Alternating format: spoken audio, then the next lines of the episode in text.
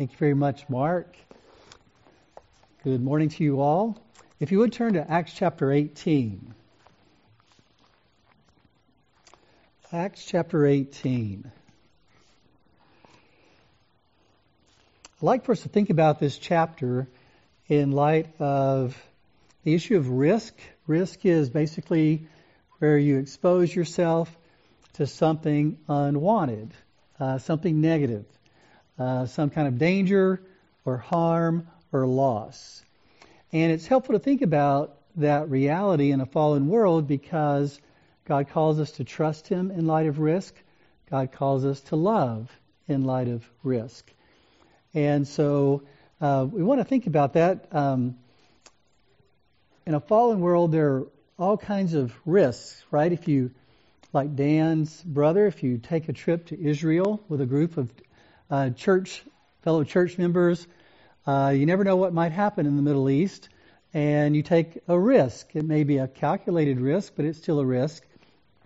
And so uh, you have those kinds of risks. You've got uh, risks of uh, just flying on an airplane or driving down the highway, or uh, risks like getting married or having children. Uh, there are all kinds of things in life. Uh, you could almost say just about everything in life has some kind of risk involved in terms of the potential for there to be something unwanted happening, something negative happening, something uh, that is harmful or dangerous or a loss is going to be experienced at some point. And so, uh, what we want to do is to realize that that's the nature of the world we live in because it's fallen, but we don't want those risks to keep us from loving. Uh, it shouldn't keep us from getting married, shouldn't keep us from having children, shouldn't keep us from buying a car or buying a house or or taking a job or anything else, even though there's a risk involved. And so we want to highlight the fact that love is pursuing the good of others according to what is right and wise and good, which means according to Scripture, in the face of risk, danger, harm, and loss. Um, someone has said, Behold the turtle, he makes progress only when he sticks his neck out. And you can use that as a picture of the fact that love, in a sense, is uh, what God calls us to and in a sense, it's a calling to stick your neck out, to take a risk, because there's always a chance that uh, something unwanted might happen if you love in a certain way. And so I want to think about that in light of this, this passage, Acts chapter 18, as we continue working our way through the book of Acts. I'd just like to go through it section by section and then try to make some application at the end before we celebrate the Lord's Supper and have our family time. Uh, if you would, look first of all verses 1 through 4. Verses 1 through 4. It says, After these things, he, speaking of Paul, left Athens and went to Corinth. And he found a Jew named Aquila, a native of Pontus, having recently come from Italy with his, with his wife Priscilla, because Claudius had commanded all the Jews to leave Rome. He came to them, and because he was of the same trade, he stayed with them, and they were working, for by trade they were tent makers. And he was reasoning in the synagogue every Sabbath and trying to persuade Jews and Greeks. And so here we have Paul leaving Athens after his sermon on Mars Hill, and he goes to Corinth, which is in Greece. Uh, Corinth um, was a pretty large city in that day and time, 200,000 plus people.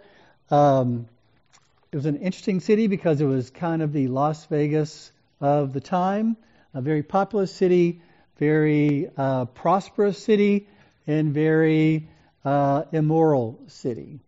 And so uh, Paul comes to Corinth and he meets um, Aquila and Priscilla, who have been kicked out of Rome simply because they're Jews.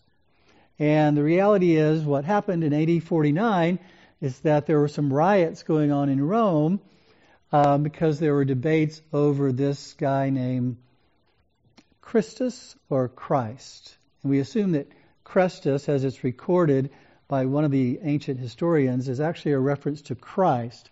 So there was this debate among the Jews over whether or not Christ is the Messiah, rioting took place in Rome, and so the Jews were expelled from Rome. And so they end up in Corinth, and they have a leather working trade, which is what that word really means. They made tents, but they also made other things. And Paul has the same uh, technology or trade, and so they end up um, working together and uh, staying together. And so the first thing that we see in this passage is the rejection of the Jews from Rome because of a controversy over the gospel. Look at now at verses 5 through 11. It says, But when Silas and Timothy came down from Macedonia, Paul began devoting himself completely to the word, solemnly testifying to the Jews that Jesus was the Christ. But when they resisted and blasphemed, he shook out his garments and said to them, Your blood be on your own heads. I am clean. From now on I will go to the Gentiles. Then he left there and went to the house of a man called Titius Justus, a worshiper of God whose house was next to the synagogue. Crispus, the leader of the synagogue, believed in the Lord with all his household. And many of the Corinthians, when they heard, were believing and being baptized. And the Lord said to Paul in the night by a vision, Do not be afraid any longer, but go on speaking and do not be silent, for I am with you, and no man will attack you in order to harm you for I have many people in this city. And he settled there a year and six months, teaching the word of God among them. And so Paul comes to Corinth, he begins preaching the gospel to the Jews, and for the most part, they reject his message. And he says, Okay, fine, then I will go to the Gentiles. Uh, your blood is on your own heads, which is a way of saying, I fulfilled my duty to proclaim the gospel to you, you refuse to receive it, so I'm moving on to the Gentiles. And some of the Jews believed, but many of the Gentiles believed. And yet, in the midst of all this, God comes to Paul and tells him not to be afraid and not to stop speaking. Which is kind of interesting because you would think that God wouldn't have to tell Paul that. You would think that Paul probably just was um, able to, you know, get beaten with rods and whips and get shipwrecked and all the things he went through, just like water off the duck's back, and it was just no problem at all. And yet, this actually reveals that Paul probably struggled like you and I struggle with fear, with not wanting to go through persecution, by needing encouragement to continue doing what we're doing, especially when we know we're exposing ourselves to harm, exposing ourselves to loss of various kinds, that it's risky business, loving people with the gospel. And so having a word from God is crucial in those situations, and God gave him that word and encouraged him through a vision. It actually says in 1 Corinthians 2, Paul says, When I came to you, brethren, speaking of the Corinthians, I did not come with superiority of speech or of wisdom, proclaiming to you, to you the testimony of God, for I determined to know nothing among you except Jesus Christ and Him crucified. I was with you in weakness and in fear and in much trembling. You probably don't think about Paul that way. I don't typically think about Paul that way. But it just reminds us that um, none of us do anything apart from the grace of God. We are all weak, weak people. It's only the grace of God that enables us to be courageous, that enables us to risk harm and, and loss in speaking the gospel or loving people in ways that they may not want to be loved. It takes the grace of God. And so it's an encouragement to us when we see Paul struggling and yet God giving him the grace and promising him the grace, and in this case, actually promising him that he was going to be okay, that he wasn't going to be attacked. And he settled down for a year and a half. Only Ephesus is the uh, other place that he ministered to longer, probably about two years there. But even though he wasn't harmed, he still uh, was challenged, was opposed, and if you look at verse 12, we see that happening. It says, But while Galileo was proconsul of Achaia, the Jews with one accord rose up against Paul and brought him before the judgment seat, saying, This man persuades men to worship God contrary to the law. But when Paul was about to open his mouth, Gallio said to the Jews, If it were a matter of wrong or a vicious crime, O Jews, it would be reasonable for me to put up with you. But if there are questions about words and names in your own law, look after it yourselves. I am unwilling to be a judge of these matters. And he drove them away from the judgment seat. And they all took hold of Sosthenes, the leader of the synagogue, and began beating him in front of the judgment seat. But Gallio was not concerned about any of these things. And so this judgment seat was the Bema seat. It was probably seven and a half feet high, and Galileo would rule on things from that judgment seat. But as soon as he realized that this was a religious debate, similar to what got the Jews kicked out of Rome, he said, No, thank you. I'm not going to be involved in these religious debates. And he wouldn't hear what they had to say. And yet, Sosthenes still gets beaten, and Galileo doesn't. Um, Gallio, I guess, is probably the better pronunciation, doesn't do anything. And Sosthenes is actually mentioned in 1 Corinthians 1 1. if it's the same Sosthenes that means that Sosthenes either was a Christian or became a Christian after this um, experience. And so it appears that the policy of Rome at this point was just to leave the Christians alone, assuming that they were just a sect of the Jews. But that will change uh, later on with Nero. And so it goes on from there. Paul ends up leaving. It says in verse 18 Paul having remained many days longer, took leave of the brethren and put out to sea for Syria. And with him were Priscilla and Aquila. In Cenchrea he had his hair cut, for he was keeping a vow. They came to Ephesus, and he left them there. Now he himself entered the synagogue and reasoned with the Jews. When they asked him to stay for a longer time, he did not consent. But taking leave of them and saying, I will return to you again if God wills, he set sail for Ephesus. When he had landed at Caesarea, he went up and greeted the church and went down to Antioch. And having spent some time there, he left and passed successively through the Galatian region and Phrygia, strengthening all the disciples. And so evidently Paul had taken a, a vow, and it appears to have been a personal vow that the Jewish people might take in certain situations probably linked to the vision that he had received, where God promised to protect him while he was in Corinth. And evidently, he just let his hair grow during that time. God protected him. And as he was leaving Corinth, he had his hair cut, which is basically a way of saying God kept his promise to me. He goes to Ephesus and he spends some time there, but he leaves. They ask him to stay, but he decides to leave. It's possible that he wanted to get to Jerusalem by the time of Passover or some other uh, festival, or maybe it had to do with fulfilling the commitment of his vow. But for one reason or, or another, he left to go to Jerusalem. And then it tells us that he began his third missionary journey.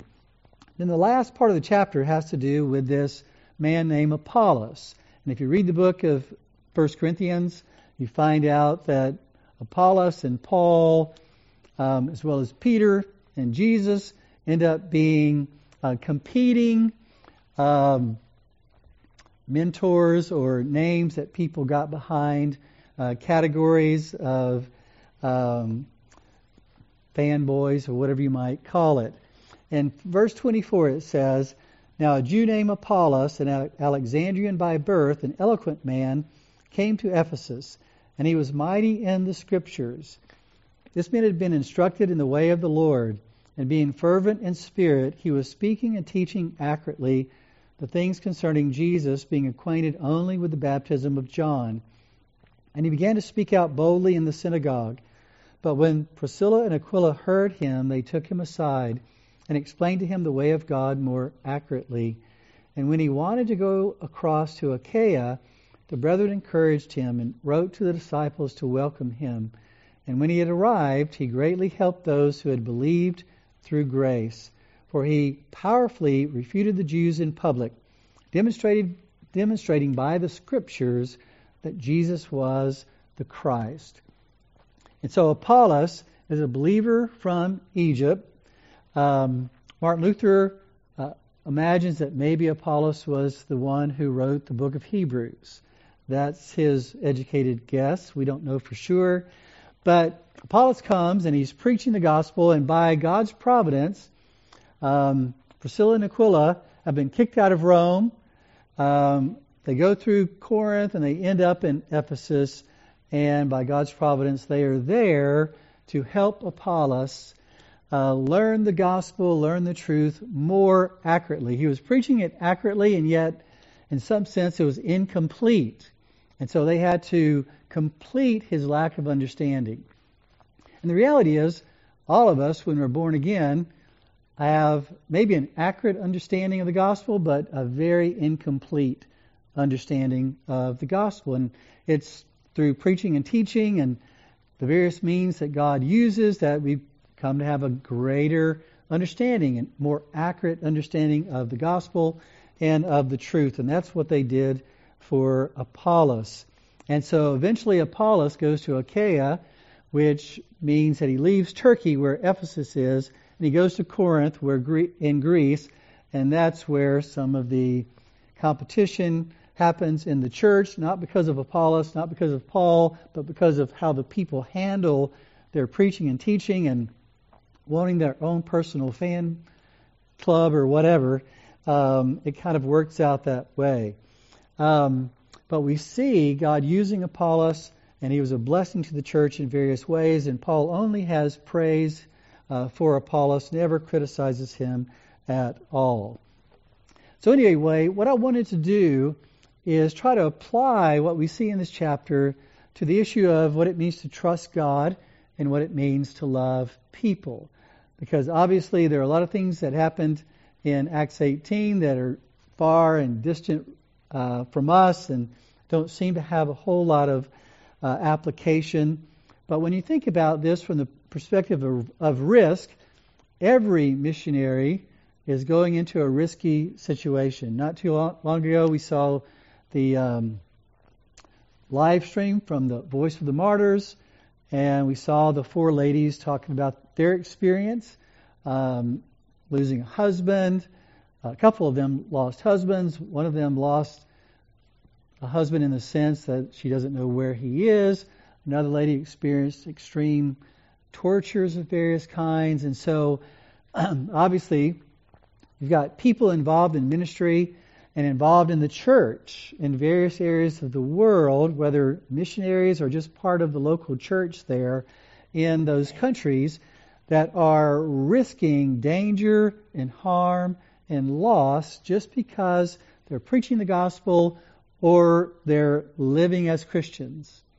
And that's one of the things that we have things that we haven't experienced as much in our country. When I was growing up, um, to be a Christian wasn't really risky business. In fact, it could be politically advantageous where I grew up to be a Christian and to go to church right before the election. In this day and time, it's a little more risky to be a Christian in a lot of different ways. And it's just helpful to realize that because uh, many of us tend to be risk averse. We don't like risk. I'm one of those people right here. And I have to ask myself, Am I limiting my love because I'm risk averse? I don't want to risk loss or danger or, or harm.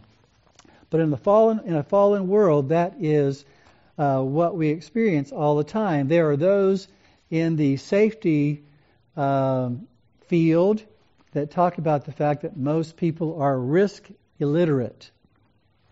And so uh, there's a a coach, I think, um, if I understand correctly, why he didn't fly. He did not fly on an airplane because he was afraid of crashing. And so instead, he would drive. And yet, those in the safety field would say it's riskier to drive than it is to fly in an airplane.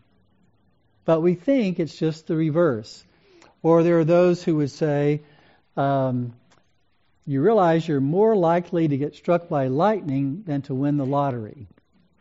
In fact, you're 13 times more likely to get struck by lightning than to win the lottery.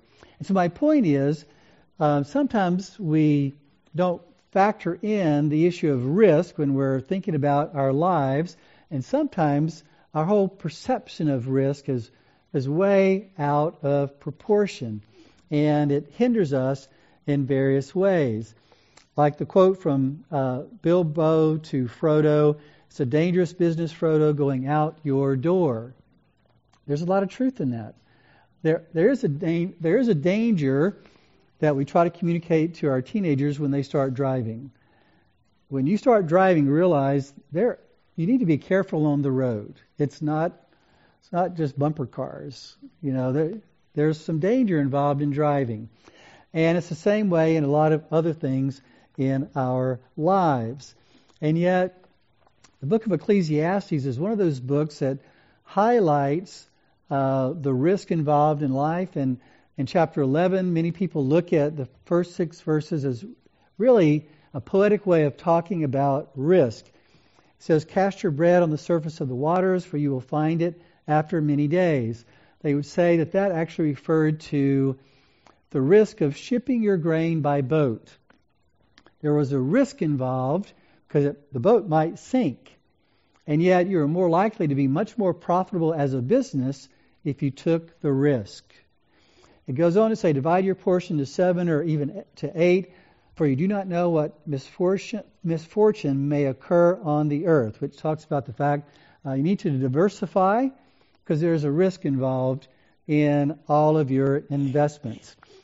If the clouds are full, they pour out rain upon the earth, and whether a tree falls toward the south or toward the north, wherever the tree falls, there it lies. He who watches the wind will not sow, and he who looks at the clouds will not reap. though it might rain. So I won't do anything. I'm going to be risking something if I do this. Just as you do not know the path of the wind and how bones are formed in the womb of the pregnant woman, so you do not know the activity of God who makes all things. Which highlights the fact that obviously God's in control, even in control of the risks we have to take, and yet we don't know what God has planned for tomorrow. So there's obviously some risk involved, at least from our perspective, not from His. Sow your seed in the morning and do not be idle in the evening, for you do not know whether morning or evening sowing will succeed, or whether both of them alike will be good. So do what you know to do. Do what is right and wise. Take whatever is appropriate risk and trust God with the risks that you take, seems to be what the writer of Ecclesiastes is saying. And so it's just helpful to realize that in a fallen world, risk will always be a factor. And we have to be careful of uh, trying to remove all risk. There's a story of a, a, man who heard about a child that was accidentally uh, hit by a car and that was the last thing that he wanted to see happen to his own children. And so he moved out into the middle of nowhere and built a house and put up all kinds of signs, children at play, and did everything he could to try to protect his children. And his 18 month old son still was accidentally killed. And so when you think about um, our lives, um, accidents happen uh, Steven Curtis Chapman uh, with his child accidentally um, killed in an accident. And so there are all kinds of things that can happen. And so God never tells us to simply minimize risk or avoid risk. God, that's a negative thing. God tells us to pursue love, pursue what is right, pursue what is wise. That's what He tells us to do. And so the issue isn't, is there any risk involved?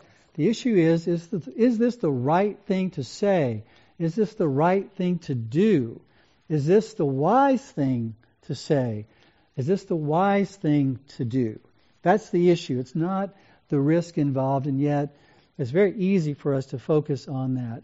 And so there is a risk involved in loving, and obviously, Paul very much felt that. That's why he needed the word from God do not be afraid. I'm going to protect you. He knew that it was risky business preaching the gospel. He'd already been persecuted, he'd already been beaten. And all of us can grow weary at times, and uh, evidently he was as well. But what this chapter highlights for us, there's all kinds of ways in which um, loving can be risky. It can be risky in terms of rejection.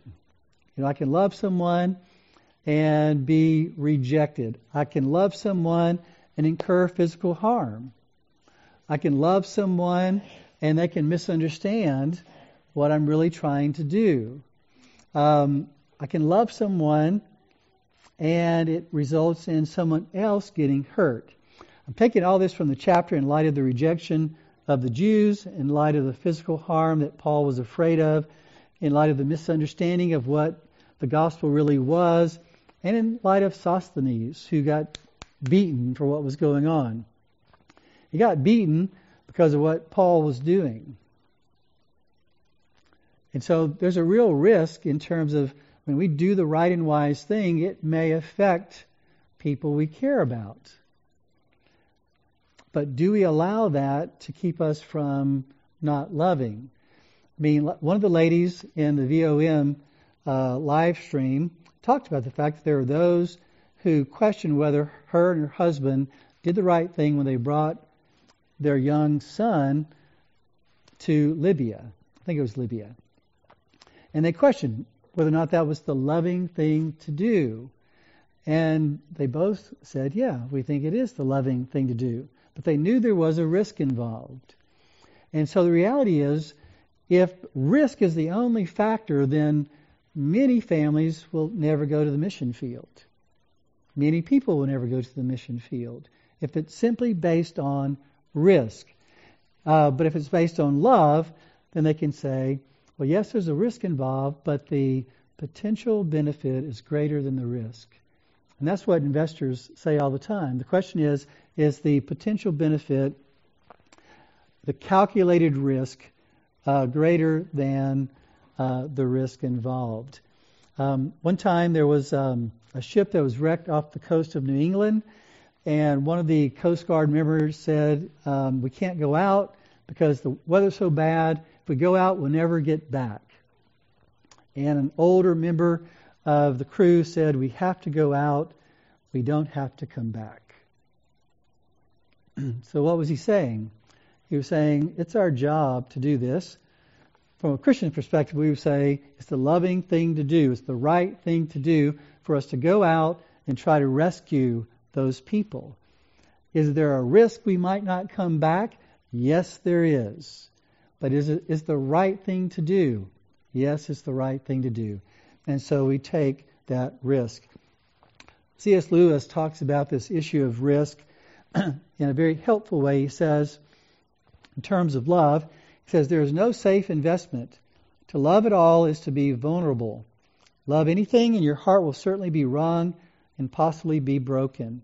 If you want to make sure of keeping it intact, you must give your heart to no one, not even to an animal. Wrap it up carefully round with hobbies and little luxuries. Avoid all entanglements. Lock it up safe in the casket or coffin of your selfishness. But in that casket, safe, dark, motionless, airless, it will change. It will not be broken, it will become unbreakable, impenetrable, irredeemable. The alternative to tragedy, or at least to the risk of tragedy, is damnation.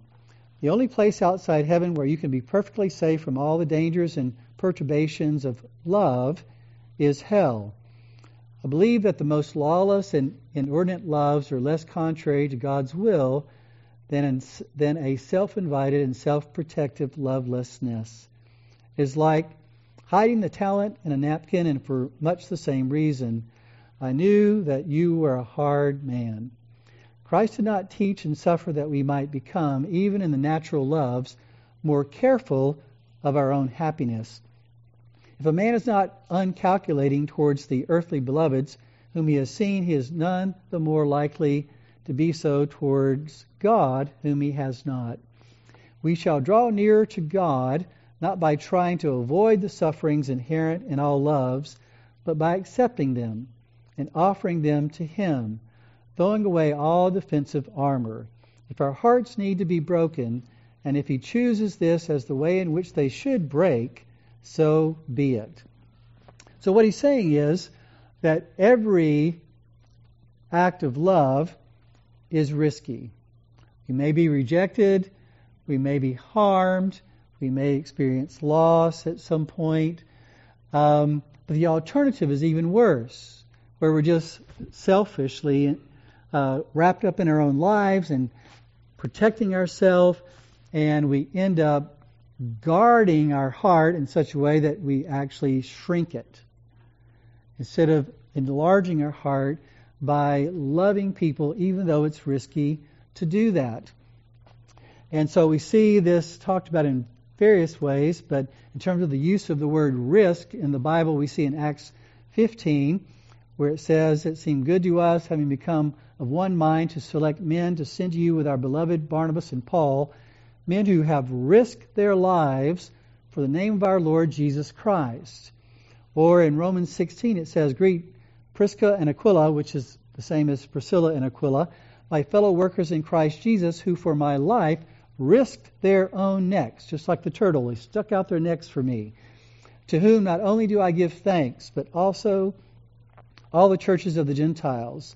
And then in Philippians 2, it says, Receive him then in the Lord with all joy, and hold men like him in high regard, because he came close to death for the work of Christ, risking his life to complete what was deficient in your service to me. So we're talking about in all of these cases acts of love that were exposing them to danger, exposing them to possibly the loss of their lives. And Paul commends that kind of risk taking. Now, obviously, um, there is a kind of risk taking that isn't good, and we'll talk about that in a minute. But not only is there risk in loving, but there's risk in being loved. And this relates especially to what's going on with Israel, um, as well as what's going on with us as Christians in the world. There are two places in Scripture, well, two basic uh, uh, themes in Scripture that talk about God's love, God's a unique kind of love that God has. And one of those refers to the nation of Israel, and one refers to believers. Um, for instance, you notice um, in the Old Testament it says various things, like in Malachi, um, God says to Israel, I have loved you. And they ask, How have you loved us?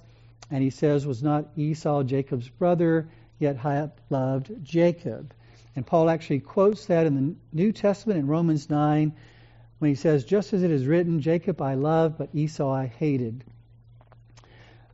In Romans 11, Paul goes on to say something very interesting about Israel. He says, For I do not want you, brethren, to be uninformed of this mystery, so that you will not be wise in your own estimation, that a partial hardening has happened to Israel until the fullness of the Gentiles has come in.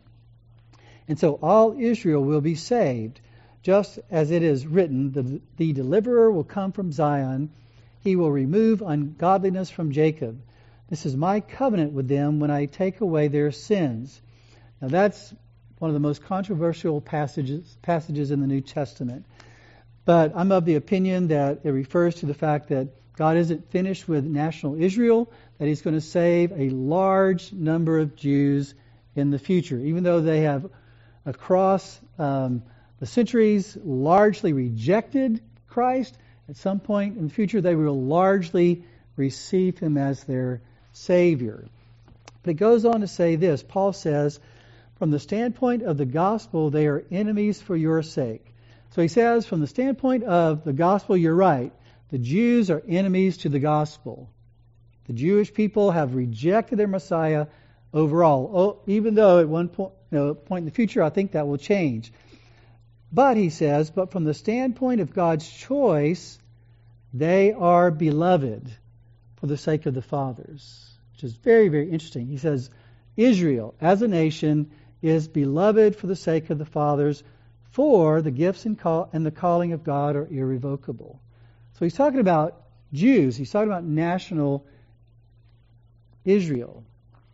And he's highlighting the fact that, yes, there's been a hardening of the Jewish people.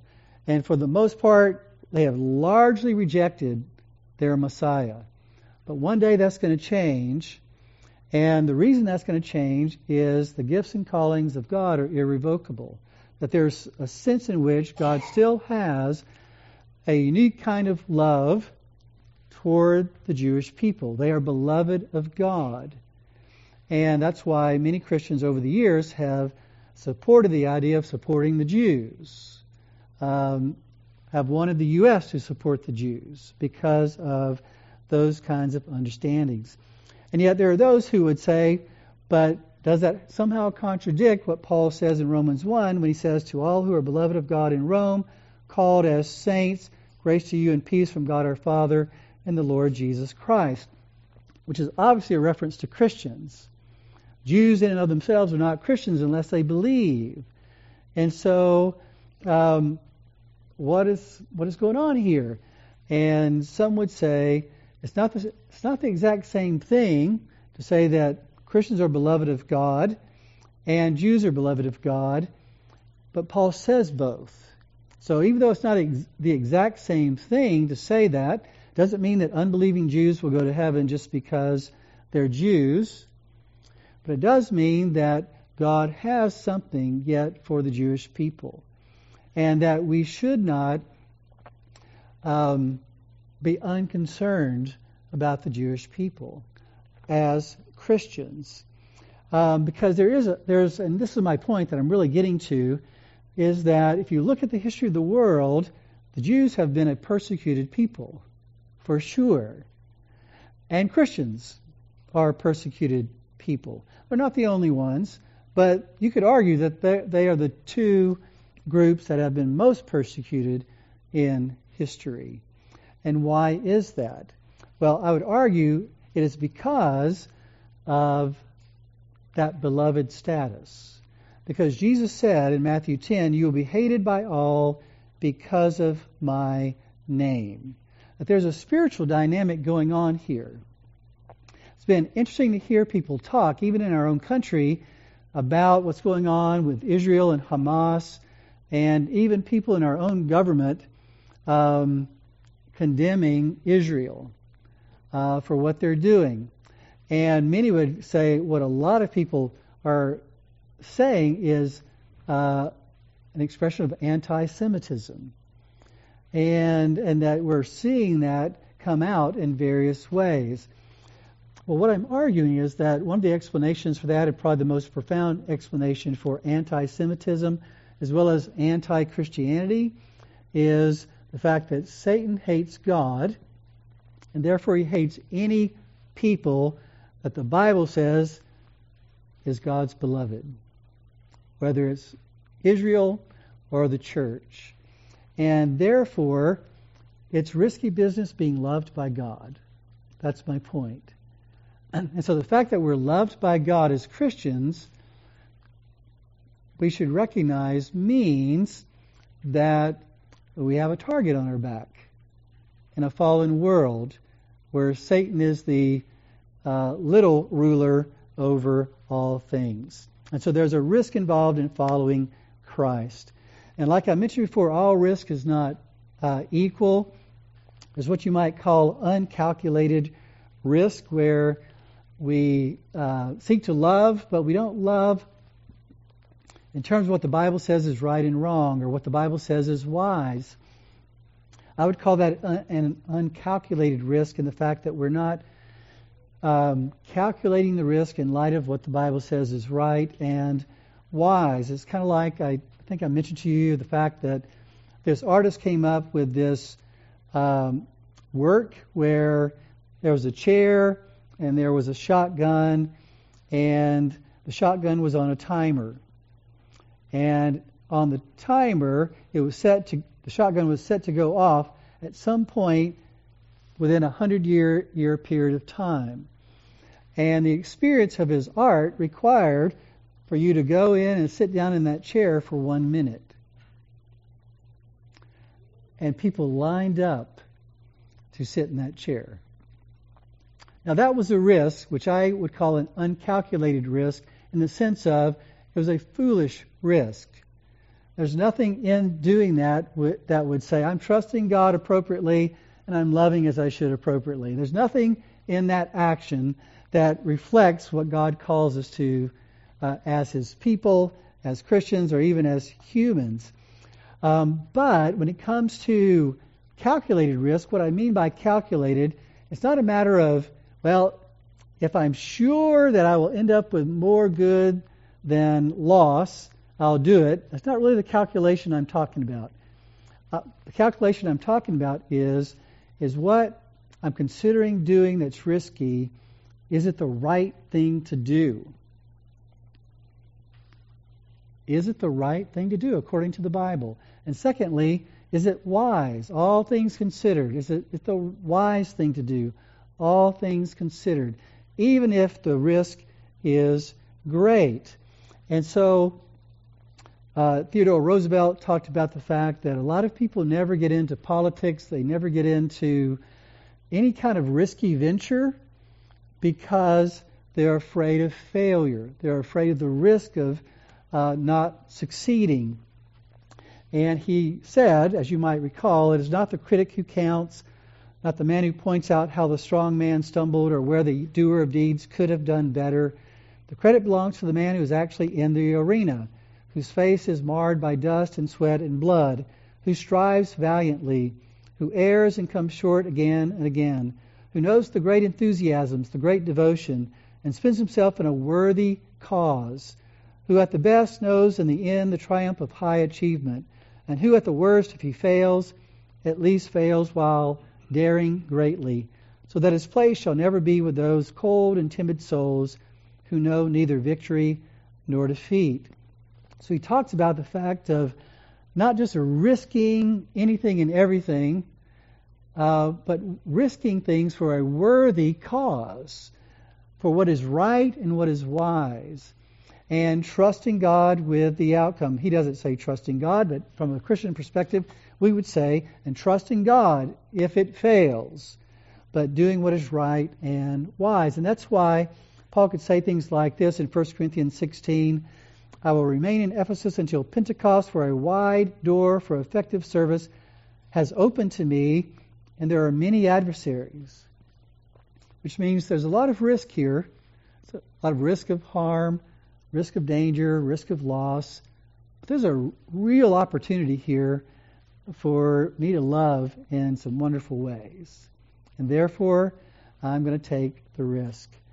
Well, I want to conclude with th- this reminder that one of the things that is meant to encourage us to take um, calculated risks, risk calculated on the basis of the Word of God, what is right and wise, is the fact that love is not risky for God, because God is sovereign over the fallen world. Now, there are, there are many people that don't actually believe that. Um, there are those who've embraced the idea of open theism, which basically says that God is a risk taker. There's an article by uh, a certain gentleman who that's entitled "Imitate God, Take Risks," and he says mission is risky business. It means taking chances and being susceptible to failure. But God seems the biggest risk taker of all. Mission requires vulnerability. It involves a measure of dependence upon those not always dependable. Convincing others through our lives, our relationships, and our ideas means risking rejection. Mission requires humility. More and more Christians are coming to believe that God is on a mission. God is not resting alone, content, and disengaged. God has not predestined all things with a blueprint set in stone long, long ago. Missional God, missio Dei, if you think the Latin words sound cool, is a God who becomes vulnerable, dependent, and risks rejection. A missional God, to steal words from C.S. Lewis, used in his description of Aslan, is on the move. If you read the whole article, you realize that this gentleman has the position of open theism. That means God doesn't know the future exhaustively. And God is taking a risk by sending His Son. God is taking a risk by entrusting His people with certain responsibilities. that it may not play out exactly like God wants it to play out. There's some danger and some harm and some loss involved that God could not have anticipated and God could not have controlled. Well, I would argue that that's totally false. The Bible contradicts that, and it's actually the fact that there is no risk from God's perspective that emboldens us to take risks. That God has promised to fulfill His purposes. God has promised to keep His promises to His people. And therefore, when we take calculated risks based on what's right and wise according to God's Word, as best we understand it, then we can trust Him to keep His promises to us and to fulfill His purposes. I mean, Jesus could say things like, Behold, I send you out as sheep in the midst of wolves. That's a risky business. That's a risky lifestyle. But God obviously says, But don't be afraid. Why? Because I'm in charge of all the risks. I'm in charge of the fallen world. He could not say, Don't be afraid, as he does in Matthew 10, unless he was really in control of everything and that we could trust him um, completely.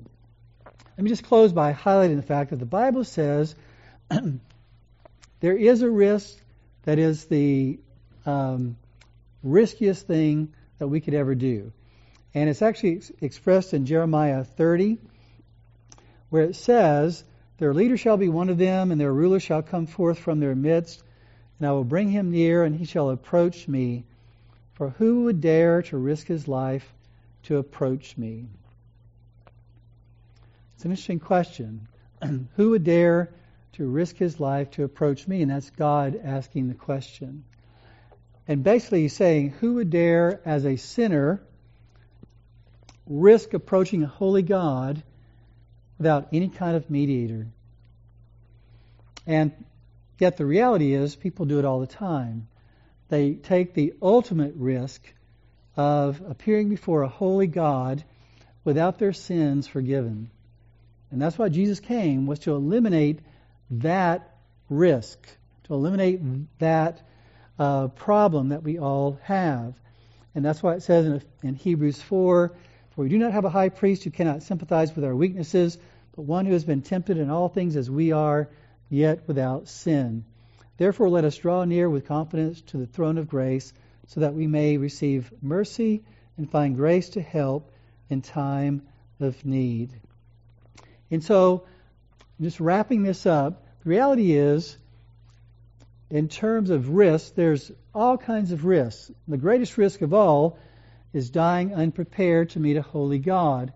And Jesus came so that he would be, through the cross, an able and willing Savior for sinners, for everyone who would turn to Him in repentance and faith. But when we think about it as Christians, we all risk things as well. And it's important to realize that in our day and time, um, you'll hear people talk in such a way uh, that they'll say uh, that things like, good things like marriage is risky, having children is risky in a dangerous world, um, even going out and trying to get a job is risky. Um, and as a result, you find people choosing not to get married and choosing not to have children, choosing, choosing not to go out and get a job, and other good things that God calls us to do. And the reality is, um, it actually hurts them and hurts those around them.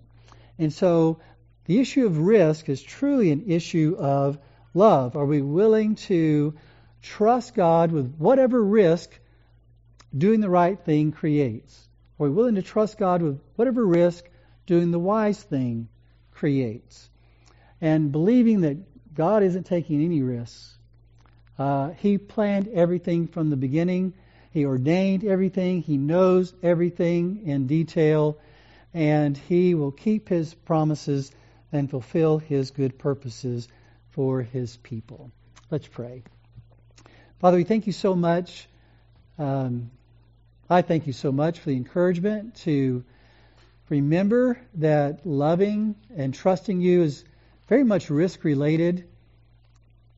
And I just pray that you'd help me and help us to see how being risk averse is keeping us, or in the future might keep us from doing what is right, doing what is wise, doing what is truly loving in certain relationships and certain situations. We pray, Lord, that we would have a proper perspective on that. Help us not to be foolhardy. Help us not to take an uncalculated risks that simply ignore what your word says in terms of what is right and wise. But Father, help us to trust you that even when we seek to do what is right and wise, it doesn't eliminate risk. It may indeed create risk. And yet, help us to trust you with that dynamic. Help us to know that you are truly sovereign and good. You, you're good and you do good. And we can trust you and we can step out. We can stick our necks out to love and help us to grow in that. Help me to grow in that. We love you and we thank you. In Jesus' precious name, amen.